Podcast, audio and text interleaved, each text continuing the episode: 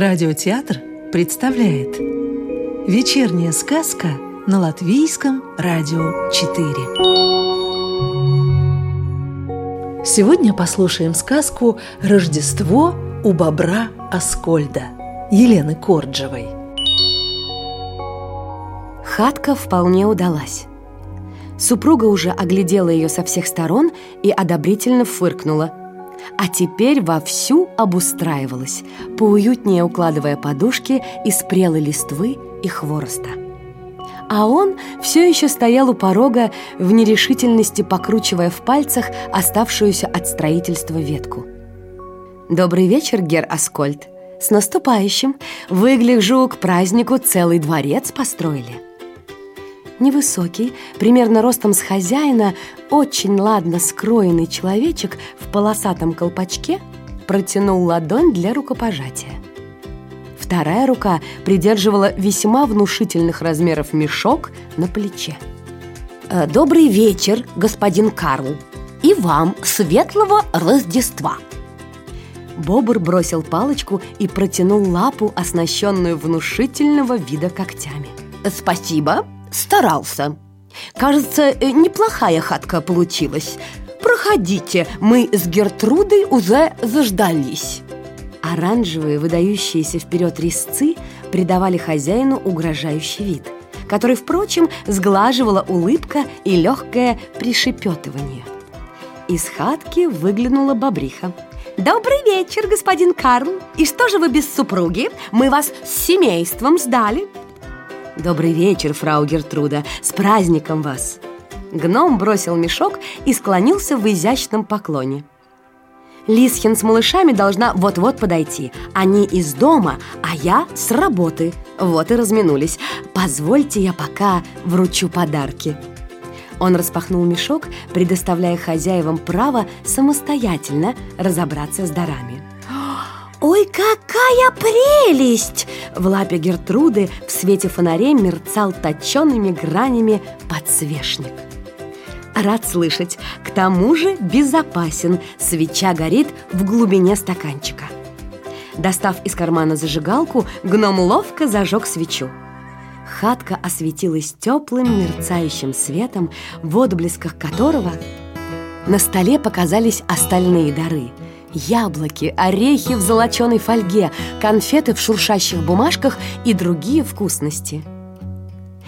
«О, господин Карл, да тут же целое состояние!» – забеспокоилась Гертруда. «Ни в коем случае!» Гном ободряюще похлопал ее по лапе. «Это всего лишь часть от моей ежегодной рождественской премии с учетом командировочных». Вопли – «Мама, смотри, какой сказочный домик!» И топот не оставляли сомнений. К избушке во весь опор мчались младшие отпрыски гостя, которых безуспешно пыталась догнать запыхавшаяся Лисхин. После неизбежной суеты со взаимными приветствиями и поздравлениями все с комфортом разместились в странном строении – которое Аскольду пришлось соорудить для приема вполне сухопутного семейства гномов. Надо заметить, все выглядело очень прилично. Даже клетчатую салфетку, найденную в мешке с подарками, Гертруда приспособила вместо скатерти. А как же иначе принимать зарубежных гостей? Об угощении хозяева тоже позаботились. В дополнение к конфетам и яблокам стол украшали расписные в шуршащих обертках пряники пипаркукас, сушеные яблоки и другие фрукты, орехи, мед и прочие лакомства, предназначенные для гостей. Бобровая чита традиционно предпочитала молодую ивовую кору. Конечно, от яблок и пряников никто не отказывался – в отличие от Карла, получившего подарок от хозяина, Аскольду подарки не полагались. Добывать угощение ему пришлось, вскрывая оставленные на ночь на рождественском рыночке коробки с товарами. Впрочем, этот вопрос хозяин с гостями обсуждать не собирался. Убедившись, что детишки заняты в отведенном им углу, Лисхин обратилась к хозяевам. «А ваши? Ваши детишки где?» Ну, нас и... Бобр махнул лапой. Насы уже взрослые, у них свои хатки. Правда, молодежь в Риге жить не захотела. Решили за городом, воздух чище, детишкам полезнее. Разбежались детки. Ничего, на Новый год встретимся, нужно же внукам салют показать. И он довольно заухал. А, а вы? Как вы решились на командировку? Да еще и на Рождество, да со всем семейством. Хлопотно, небось. Ну, хлопотно. А что делать? Обязанность такая. Как-никак, а мы же из рода Акселей, потомственных гномов музыкального дома Циммеров. Пусть детишки с малолетства привыкают. Потомственные гномы! Ой, как интересно! Гертруда подперла лапой подбородок, подняв к потолку мечтательный взгляд. «Это значит, и ваш папа тоже работал в музыкальном доме?» «В музыкальном доме Циммеров. Только мы не работаем, мы служим. И папа, и дедушка, и пра-пра-пра не упомнить, какие дедушки, все гномы благородного рода Акселей верой и правдой служили семейству музыкантов Циммеров. Ой, как интересно!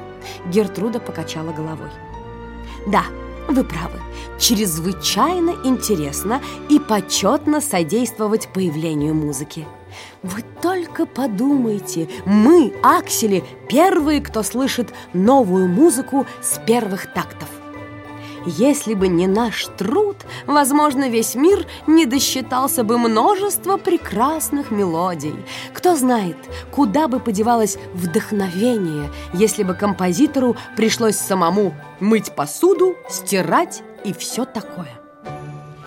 «И пуговицы пришивать, и гладить», — вмешалась Лисхин. «Ага, а эти пуговицы еще находить надо, между прочим!»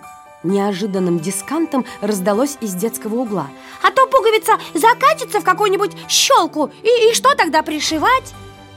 Вот видите, Карл явно гордился то ли усердием, то ли певческими талантами отпрыска.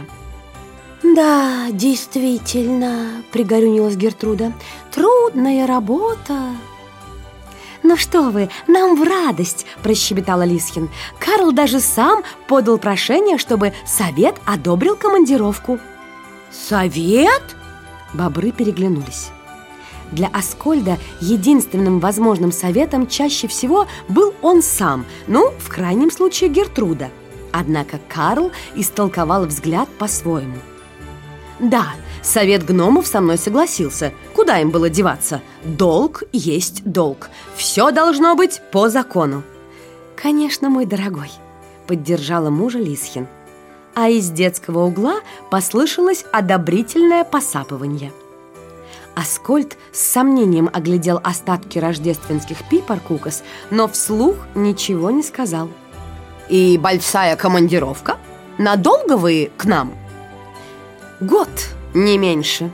Карл утвердительно кивнул головой, украшенный длинным полосатым колпачком. Гер Циммер подписал контракт с вашей оперой. Но эти музыканты – люди творческие. Вы же знаете, как оно бывает. Все может измениться.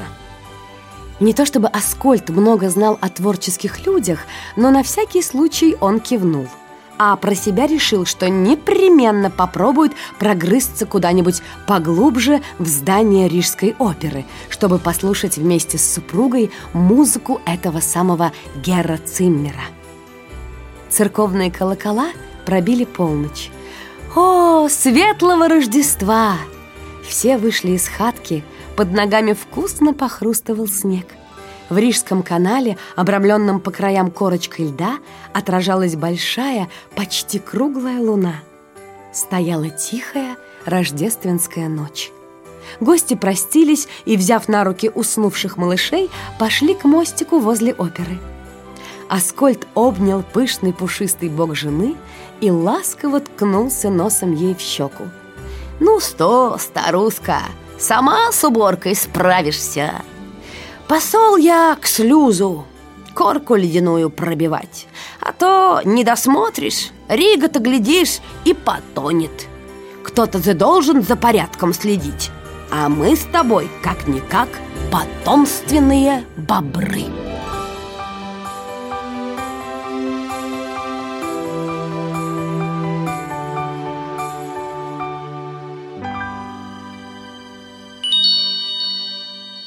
Сказку читала актриса Екатерина Фролова. А следующую волшебную историю слушайте завтра вечером.